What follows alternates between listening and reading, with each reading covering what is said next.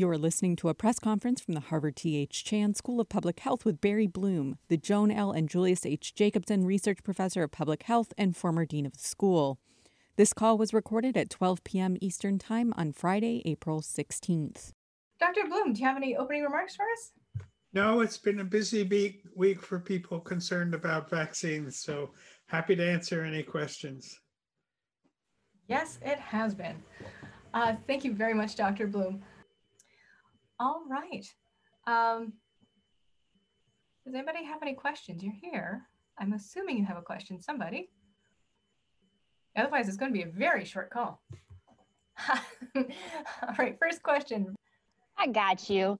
Okay, so I saw this morning that the IHME is predicting a fall surge. Do you agree with that prediction? You know, it is the most common question one gets, and there's absolutely no scientific way that you can predict what's going to happen in the fall with any degree of certainty. It is likely that things will diminish over the summer because that's the seasonality of respiratory viruses, and it appears that that will be true to some extent for this. That'll be countered by everybody opening up after April and assuming everybody gets vaccinated, but everybody is unlikely to get vaccinated. So we have a continuing susceptible transmitting population. Then we have a current variant taking over much of the country, including places like Michigan, and new variants spreading around the world. So it really is not possible with any degree of credibility to predict what's going to happen in the fall. If you look at the history of influenza and all other respiratory diseases, you would probably guess that it'll go up, but how much, how seriously, whether it'll be the current or a new variant, whether vaccines will work against it well or not, and whether people will take the vaccine by then, one simply can't say. This may be another vague and kind of bewildering question then, but what range of effects could we possibly see from the hesitancy created by the pause of the J&J vaccine? It is puzzling to me that, put it the other way, in previous versions of this, when hesitancy was really high, I think most of us in the science business would say, you know, it's reasonable for people to ask for data on safety and effectiveness before volunteering for a new vaccine, particularly one produced under the framework of something called Operation Warp Speed, which just led lots of people to be worried about how much scientists knew about what they were doing. The prediction would be, as more people got vaccinated, as fewer adverse effects would be seen, that number of hesitancies would go down. And the answer is it has gone down quite dramatically. There are pockets that are really hard to get to in minority communities, political parties, religious evangelical groups. And what that means is we have to simply work harder to get information out to those people in a way that is credible, which is less likely from professors at Harvard than it is from respected members of their communities, religious leaders, and people they trust. Most disappointing is that the people elected to lead this country are so skeptical of science and vaccines because these are people who should know better and should be leading the charge, not contributing to the hesitancy. Thank you. Does anybody else have any questions? Otherwise, I can start asking Dr. Bloom questions too. There we go. Hello, thank you very much for your time today. I appreciate it. Can you tell us in this moment, and forgive me if this is a repetitive question, But what is the data telling us right now about cases, and what should we be worried about in the coming week or 2 weeks? Sorry, repeat the question, please. Of course, I'm sorry. Are you able to hear me? Yeah. Okay, great, sorry.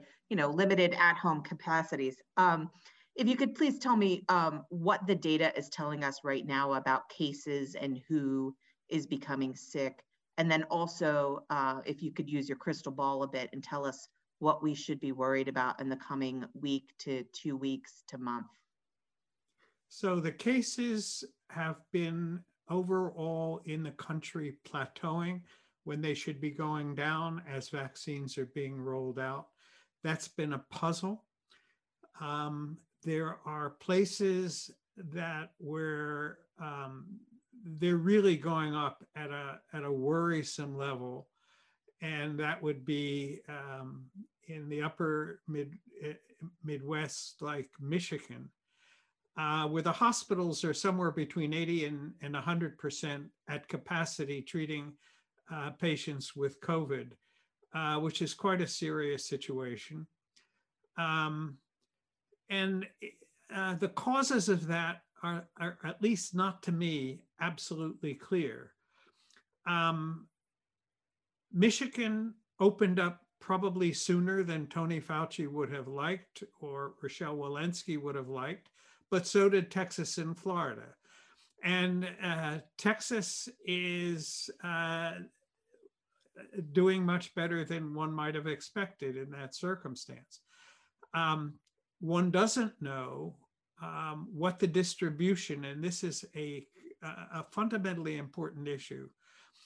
I can't tell you, because I went to the CDC website and asked the question, what's the percentage of the English-derived B117 variant that we know spreads about 50% faster than the original strain? What do we know? What's the percentage of that in Michigan versus Texas or Florida or New Mexico? And the answer is the numbers were not on a database that I could find at CDC. So a fundamental issue that is really frustrating is when you ask for numbers, we do not have a data collection system across 50 states, territories, and Native American tribes that is rapid, real-time, goes to a single place, is vetted, and is available to anybody who wants to know. So I would guess there would be more of the more rapidly spreading strain in Michigan than the states that are not spreading so rapidly. I would predict that the states that have a higher percentage of vaccinations, places like New Mexico and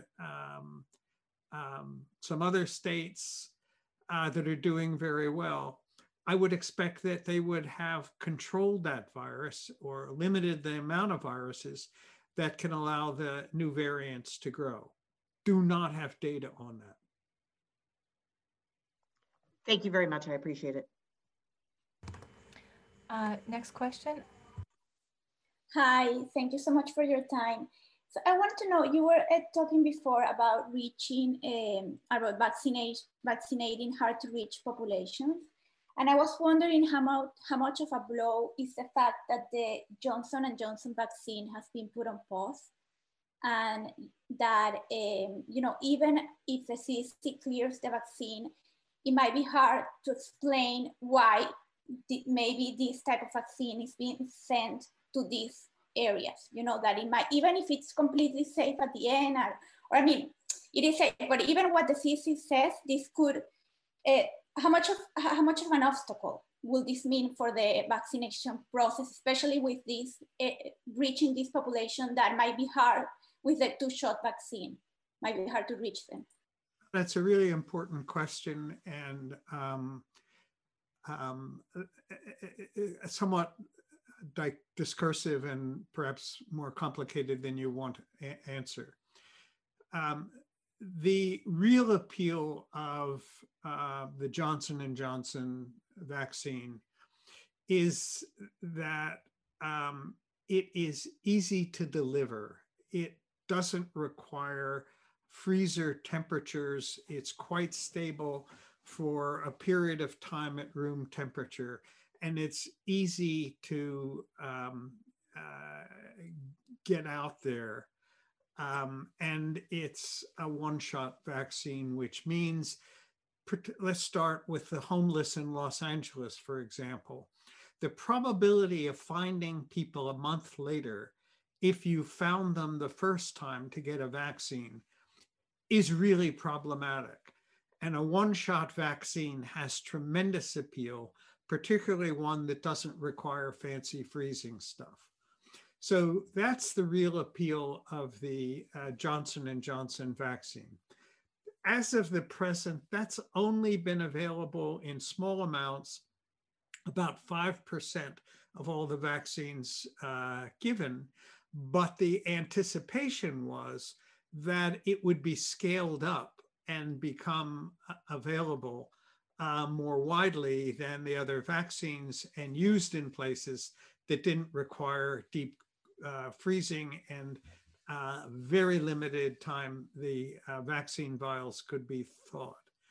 There's one bit of good news, and that is that we know that the Moderna vaccine can be stored at freezer temperatures like your freezer and my freezer in a household or your doctor's freezer in his office, whereas the Pfizer vaccine had originally been proposed that requires really minus 80 degrees centigrade, which is really cold, and only available in really hospitals and special places. They've now changed the regulation on that, and they've shown that it's quite stable at the same temperature as the Moderna vaccine, which is ordinary freezers. So while J&J is held up for a bit, and we could come back to the question of what's likely to happen there and why it's being held up, I'm more optimistic that the Pfizer vaccine, such as the commitments we already have, will be much easier to deliver than they were in the beginning, because they will be as easy to deliver, stored in local freezers and available in pharmacies and doctors' offices, not just hospitals and big medical centers that have the deep freeze. No. Thank you so much. And following up what you were saying, what do you think is going to happen with the Johnson & Johnson vaccine? What do you expect could happen? What I think will happen is, there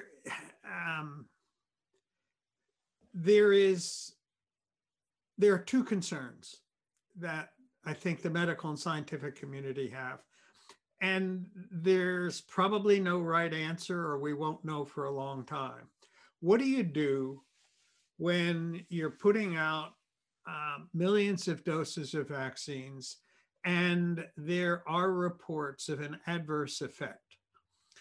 And we know some numbers on the adverse effect, and they're somewhat surprising, I think. People have real trouble coping with numbers and risks. But for example, if you look at this peculiar syndrome, so put it this way, there are 300 to 600,000 cases of clotting every year in the normal population with no COVID around. So we're now looking at 6 cases in America out of 6.8 million people who receive vaccines. 6 cases in a background of 300 to 600,000. And how do you know whether those 6 cases are related to the vaccine or are just a wobble in a statistical analysis of people who get clots all the time? So that's the dilemma that the Advisory Committee on Immunization Practices that met Wednesday has to worry about. And you're faced with two things. What we know for sure is whatever the numbers we have on clotting, they are trivial compared to the number of people who are dying, which is 125 per million a week. And we're talking about cumulative, a tiny amount, 6 cases in the United States, so that doing nothing and not continuing vaccination puts a lot more people at risk from COVID for clotting problems, as well as other problems, than the risk of getting a low incidence of clotting. What made the CDC, I believe, slow down is this is an unusual kind of clotting. It's not the usual kind that starts in the legs and whatever. This one hits a part of the brain that is a very specialized kind of clotting that is hard to calculate in the normal population. So to make a long story short, what they've decided is you have two choices. You continue with the vaccine, as England is doing. You take your hits and say there will be continuing people who get clots. We won't know why they get clots, but it'll be a lot less problematic than getting sick with COVID. In the United States, if we did that, it is absolutely clear the anti-vaccine movement would say the government is holding up data, it's being secretive, it's not being transparent. And I take the view, which I think was shared by the committee, is it is really important in a skeptical, hesitant, anti-vaccine environment to come through with science as being data-driven, transparent, as honest as possible. And there are enough unknowns about this particular kind of clotting problem that the committee decided to take a week and to do get some data to understand better whether there are more people out there that have the problem, whether you can relate the problem and get better numbers on people who didn't get vaccines. What is the incidence of that particular brain kind of clotting? Is it the same or different than the problem seen in Europe, in which case it would be very relevant to any adenovirus vaccine and very different than the RNA vaccines that have not shown this? And finally, you would like to be able to know why, with all of the millions of vaccines, even of Johnson & Johnson that have been given out, 6.8 million doses, only 6 people seem to have this. Is there something about those people that could be predicted in advance so that it would go from 6 to 0? And their decision, I believe, was let's get some data and scientific evidence on each of those questions. So I would predict all the arithmetic says it is far safer to get a coronavirus vaccine in terms of clots than it is to get COVID. Far greater safety in the vaccine than the actual infection. It is 32 times less risky to get a clot than if you have a pregnancy. It is about 10 times less risky than taking oral contraceptives. So the risks of the vaccine are lower than the risks that people take every day in their normal lives, either with contraceptives or having a pregnancy or getting the disease. So I'm pretty confident they'll have answers for that in a week. My guess is they will have a better idea how to either predict who's going to get it or how to respond quickly if they do. And I would guess they would resume because the risks from the vaccine are so much less than many of the risks that people take in their daily lives, and certainly much less than getting COVID itself. I hope that's not too long-winded an answer, but I think that's what's happening. No, thank you so much. Next question. Sorry, and I need to scroll this up a little bit. Is the pause by the FDA and CDC of the J&J vaccine an overreaction, as the cases are very rare? I think if everybody knew the numbers that I just rattled off about the risks, I think people would have been more trusting of CDC if they allowed it to go forward. From my perspective, trust, it isn't just trust in COVID vaccines. The issue that I'm concerned about is trust in all vaccines, the 14 childhood vaccines the kids have to get.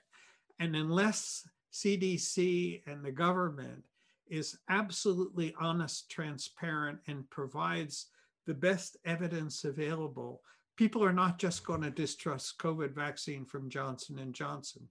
There will be distrust or greater hesitancy for all vaccines, and that would be catastrophic for the health in this country.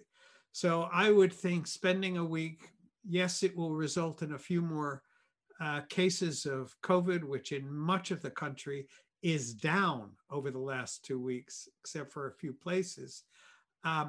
I think coming back with armed with lots of information and data and more precise information on clarifying for the public what the risks are and how low they are relative to the disease, and the fact that the government takes safety as the highest priority.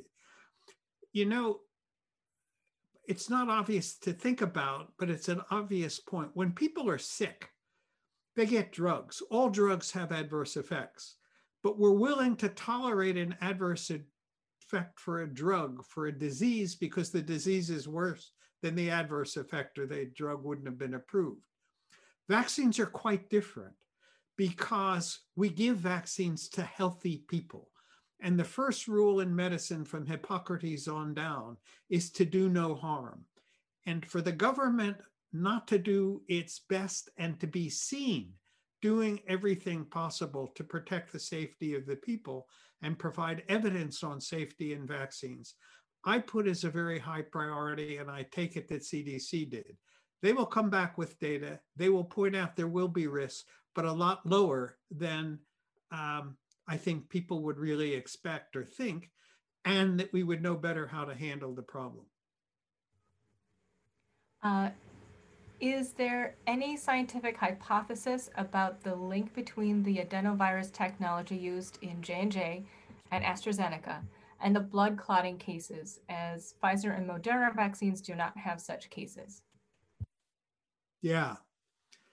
So this is a very, very rare form of thrombosis. So of the 300 to 600,000 people who get clotting problems, it is on the order of 10 per million, which is really, you know, almost impossible to measure accurately, that are thought to have this so-called cerebral venous sinus thrombosis, which is the part where blood that comes from the brain is supposed to get back in the body.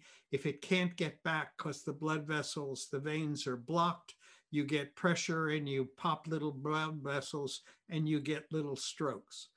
So we've seen that before. And one of the characteristics that is known about that is that infections with viruses of multiple kinds leads to an increase in that particular kind of thrombosis. So it may not be even specific to adenoviruses, but any virus contact. And the question is what triggers it, and what one knows is that in these 6 people that have been looked at, 4 of them had bloods taken before they were sick. And the evidence suggests that those that were had no antibodies to a factor called platelet factor 4, which is involved in triggering the clotting mechanisms. None of them had it before they were sick, and 4 that were measurable had it afterwards. And that suggests that as a possible result of either infection in the real world or these 6 people with the vaccines, they produced an aberrant immune response that somehow reacted with this platelet factor and triggered the clotting cascade.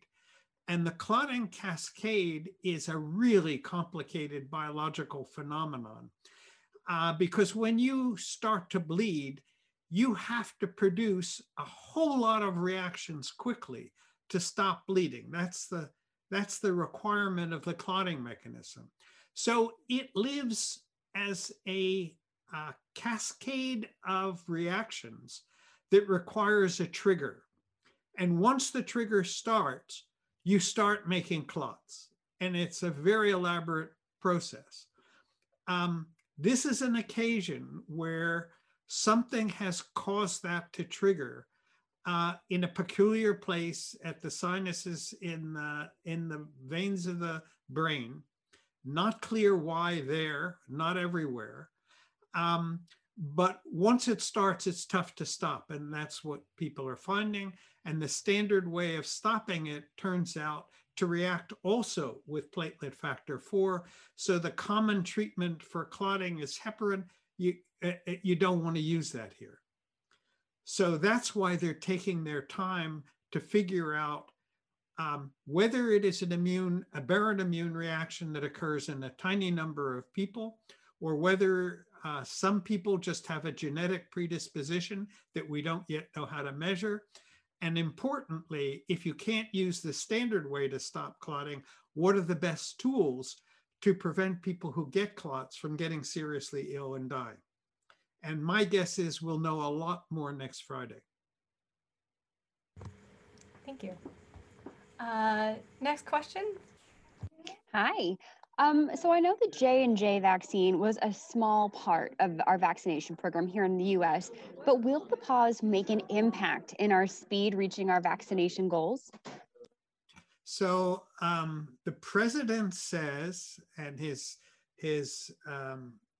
COVID vaccine team, whom I respect, says that we will have enough vaccines of the Pfizer and Moderna to get us probably till June or July, where the vast majority of people who want to get vaccinated or are willing to get vaccinated will have had the opportunity to do so. But apropos of Anna's question earlier, those vaccines are tougher to deliver in rural places, in inner city places, where the single shot J&J would be really very useful. So I think the question will be answered next Friday. I would guess, as in the UK, they will have gotten a much clearer idea of the risks. They will find them less than the disease, and they will add J&J probably back in, but maybe restricted to only people over 60. None of the people who've had this disease are elderly people. All of the people who've gotten the serious issue, all 6, are women between 25 and 50.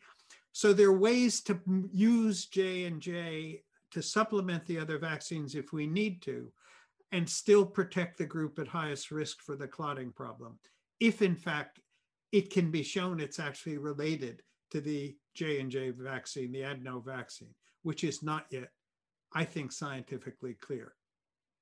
Thank you. So I have a couple of questions as well about the pause. Do you see this as affecting vaccine uptake in other countries around the world? Do you think this will have a negative impact? I think that is a huge worry because of all of the vaccines, because of its temperature stability and because of its potential. If it's AstraZeneca, it's 2 shots. If it's J&J, it's 1 shot. This has tremendous appeal for getting out in buckets. It's easier to produce. It can be produced in India, for example, which at the moment the RNA vaccines, which have a very specialized, complicated technology, it's not available to most of the world. So this is a really important vaccine for getting out into low and middle income countries.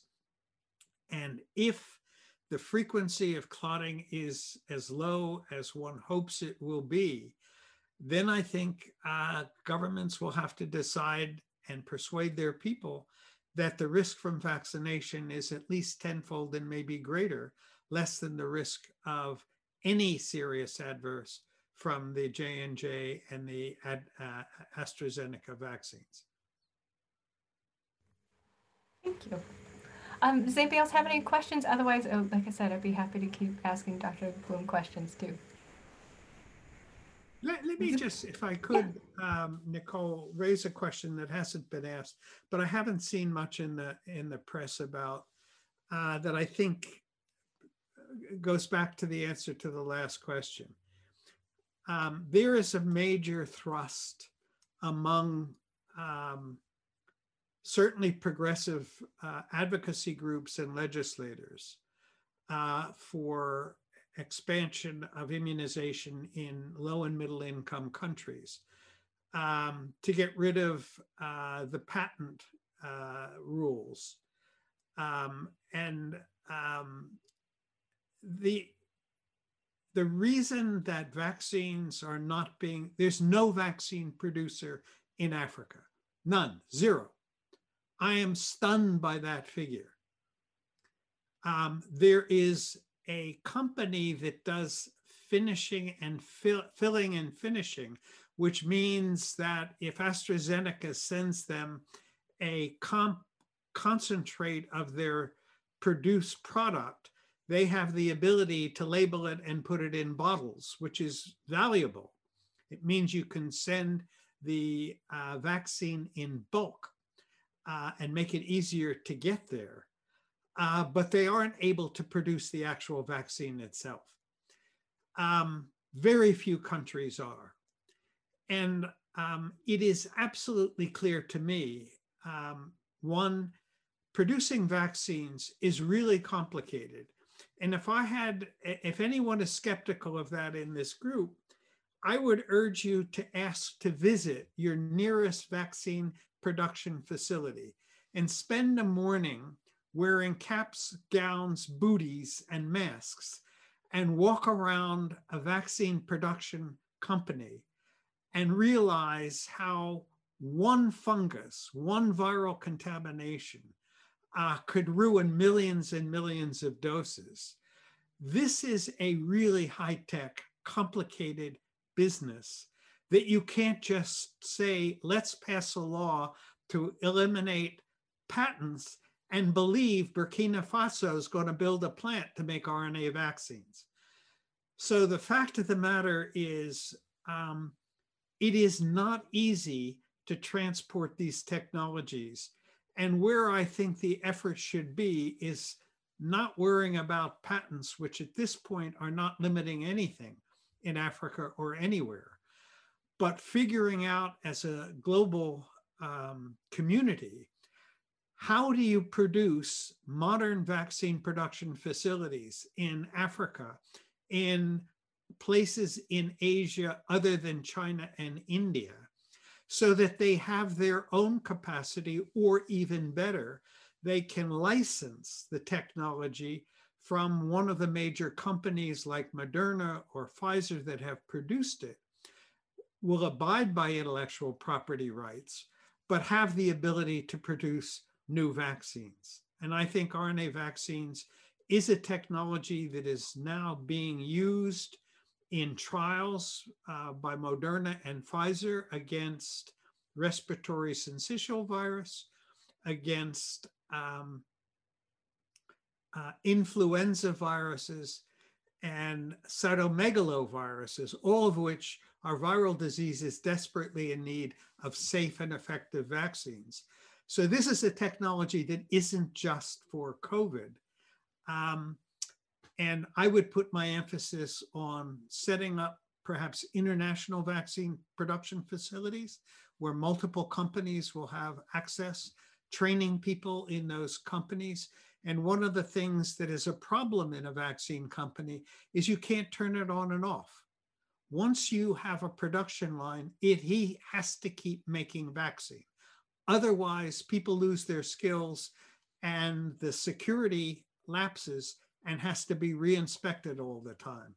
So one of the issues to solve is how do we provide some self-sufficiency to low and middle income countries, because I think Pfizer, Moderna, and Johnson & Johnson, and Sputnik 5, and Gamaleya in Russia are doing their best to make enough vaccines, and the Chinese companies as well. It may be for the wrong reasons.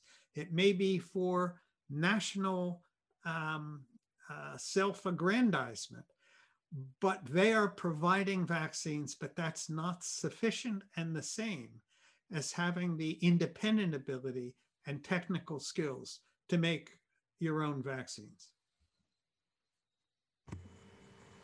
Thank you, Dr. Bloom.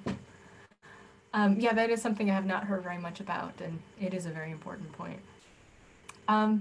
Anybody else have any questions? If not, then I have a couple of questions about boosters. We've heard that both Pfizer and Moderna are working on boosters for their vaccines to counteract the variants.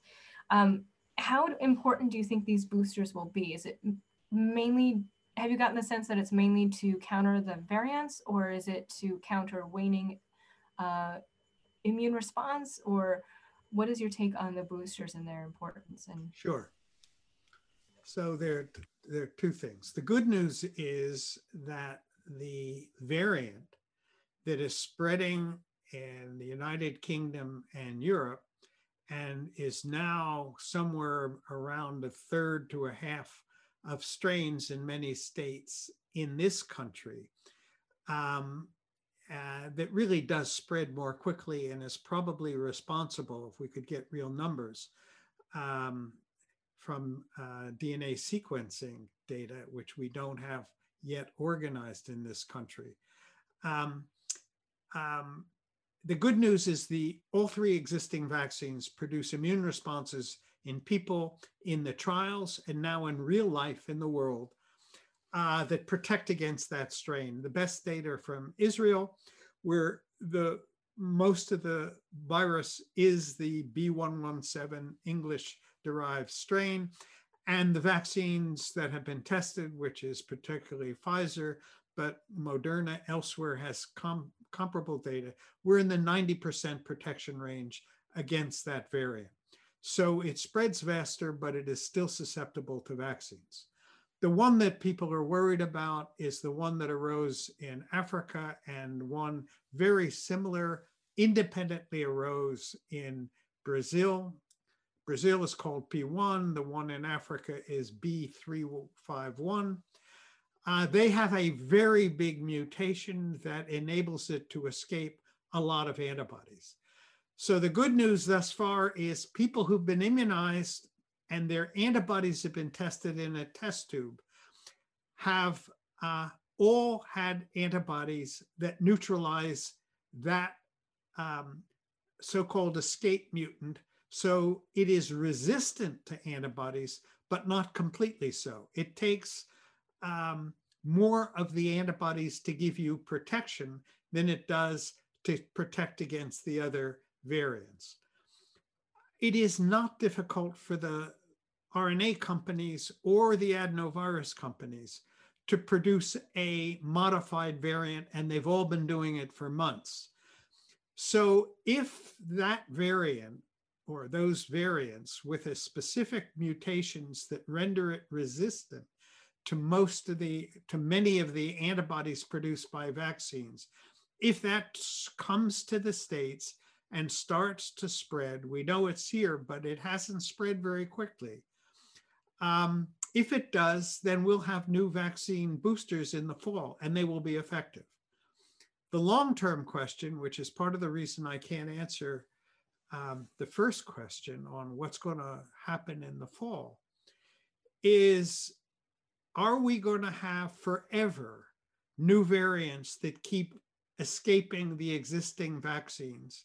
When we add a booster to the last new strain, will that select for variants that are resistant to the booster? And will this be a game of catch up forever?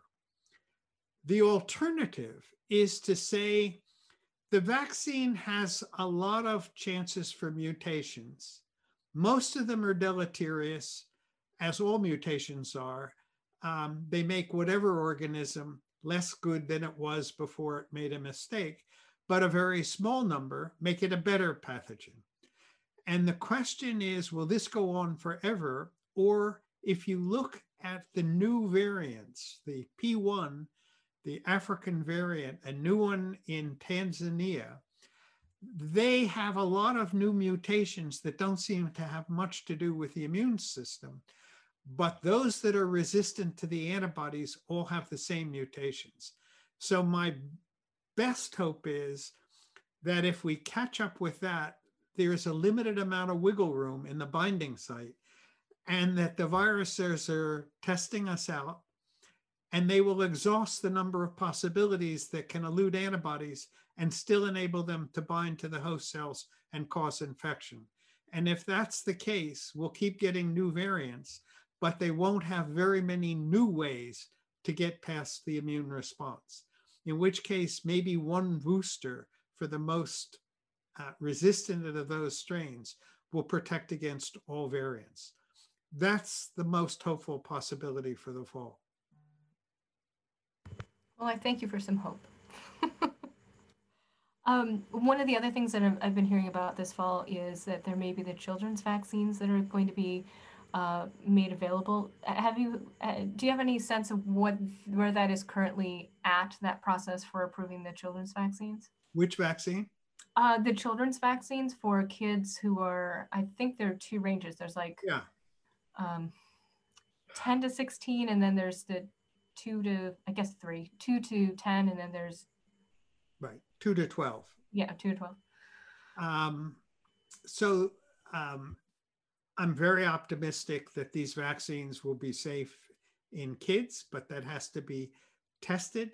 They will not be tested, I think, for 150,000 person randomized controlled trials to look for protection so much. I think the concern in kids is kids are not little adults.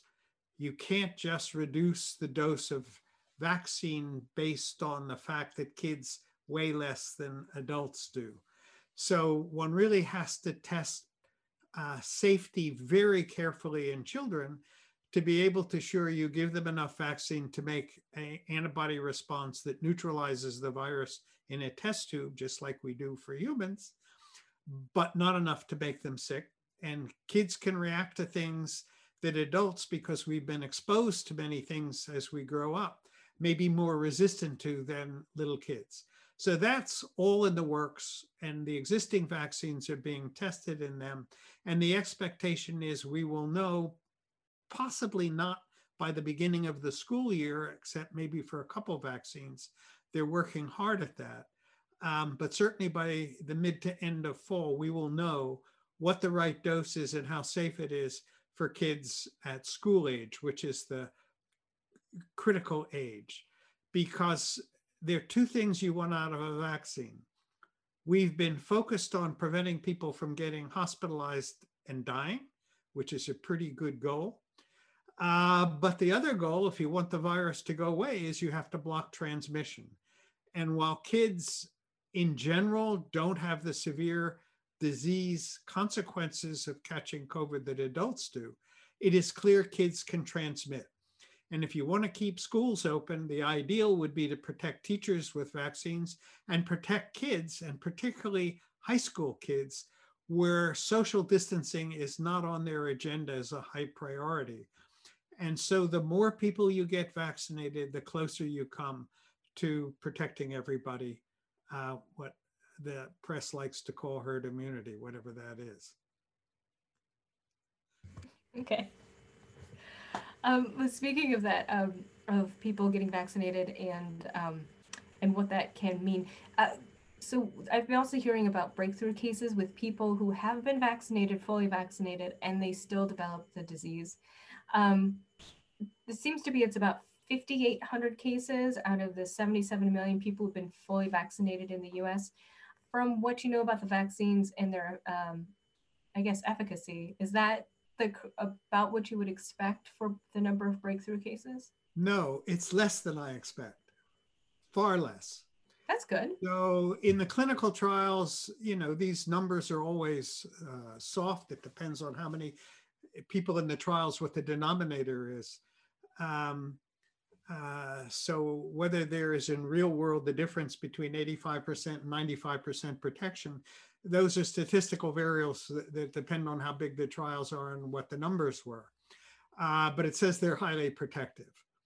So if it were 95% protection, you would expect 5% of the 72 million people who've been vaccinated not to be protected. And the fact that that number is now 99.995% suggests that this is a real phenomenon. People who've been vaccinated, small numbers, do not respond to the vaccine for reasons for any vaccine that we do not know. And in unpublished studies where a few people have studied a few of those people, what has been striking is they have made antibodies, in the adeno case in Europe, to the nucleocapsid protein, a protein on the outside of the virus, the major protein in the virus and the vaccine. But anti-nucleocapsid antibodies do not protect against the virus. So they're making antibodies, some of them, but not to the spike protein for reasons not clear. Another set of people who got sick are not making antibodies, period, to the vaccine. And again, it's infinitesimal, 0.0001%. And they just have some hang up, genetic or otherwise, where they don't see the antigens on the spike protein. But I think overall, I am completely surprised that the breakthrough numbers of people in this states is as low as it is. And we should be grateful for that. Do you see are you expecting the number of breakthrough cases to increase then as? Sure, as the number of people get vaccinated, the number of breakthroughs will increase. It was expected, and I wish the public were prepared to take that 5% figure from the trials and say, we would expect 5% not to be protected. And then when you look at the real data, it's going to be a lot less than 5%. It's going to be less than 1%, maybe on the order of 0.1%. And that's all good news. Great, thank you.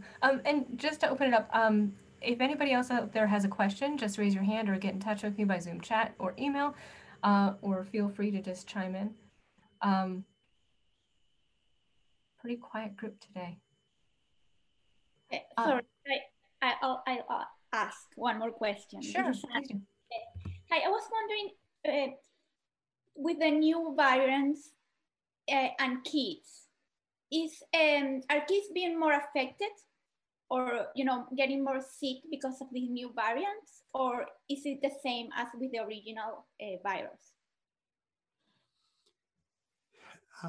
The new variants are able to, I like to look at things in a kind of Darwinian survival of the fittest sense. And the Darwinian struggle here is not between us and the virus, it's between individual virus variants and other strains. So the virus is trying to survive, and any mutation that gives it a small edge in being able to be more rapidly transmittable, more stable in the atmosphere, spread easier from the nose. Any advantage that a variant has gives it an advantage over the existing virus, and it will take over. So two studies published recently in England, where they've been able to study this very well, have indicated that the strain that we're most, that is rising most rapidly in the state, the variant B117 in the States, really does spread 50% or so more quickly, more efficiently than the original virus. And that's why it's spreading. And that's why Europe and India are seeing real surges right now. What is comforting, as I said before, is if you're vaccinated against the old virus in the vaccine strains, you are highly protected against this variant. So it spreads better. It doesn't cause more severe disease. That was a concern in the beginning. There are two studies that followed up the clinical course of people with that strain. They have the same clinical outcomes as people with the original virus. It is not more virulent. It is just more transmissible. The ones you worry about are those that escape the immune response. And that's what I think the booster shots are being designed to prepare for. And I'm sorry, I'm just worried about the fact that for kids and younger, you know, those that are not being vaccinated, the between 2 and 16-year-olds, that by the time we have a vaccine for them, how in the meantime, how they're being affected by these variants. You know, if there are more, if any of them could get, I don't know if sicker, but then it would be more easily transmissible between them two, the younger ones. You know, there aren't data on that. The number of kids who get sick with any of the COVID viruses is relatively small relative to all the people that one studies are those that are people that go to a hospital or a clinic or a doctor. If people are asymptomatic, they are infected. If you did a coronavirus test on them, they would have virus in their nasal pharyngeal cavities. But if they're not sick, we don't see them. So we really don't know the extent in children and whether the variants are better or worse in children. What we do know is that the cases coming in with the variants that are increasing in the States are increasing in people 25 to 55. Old people are mostly vaccinated already in this country and are, if they're not, they're protecting themselves with masks and staying indoors. So the age distribution of COVID cases showing up in hospitals has now shifted to a younger population. Again, kids are not prominent in that population. So I don't see any reason at the moment to believe the variants are cause more disease in children than the original virus. We do know all three vaccines protect against all the variants that we know about at the moment. Good, thank you very much. Any other final questions for Dr. Bloom? All right, Dr. Bloom, do you have any other final thoughts you'd like to share with us before we go? No, I thank the group, small as it is, for their questions. They were good questions. This concludes the April 16th press conference.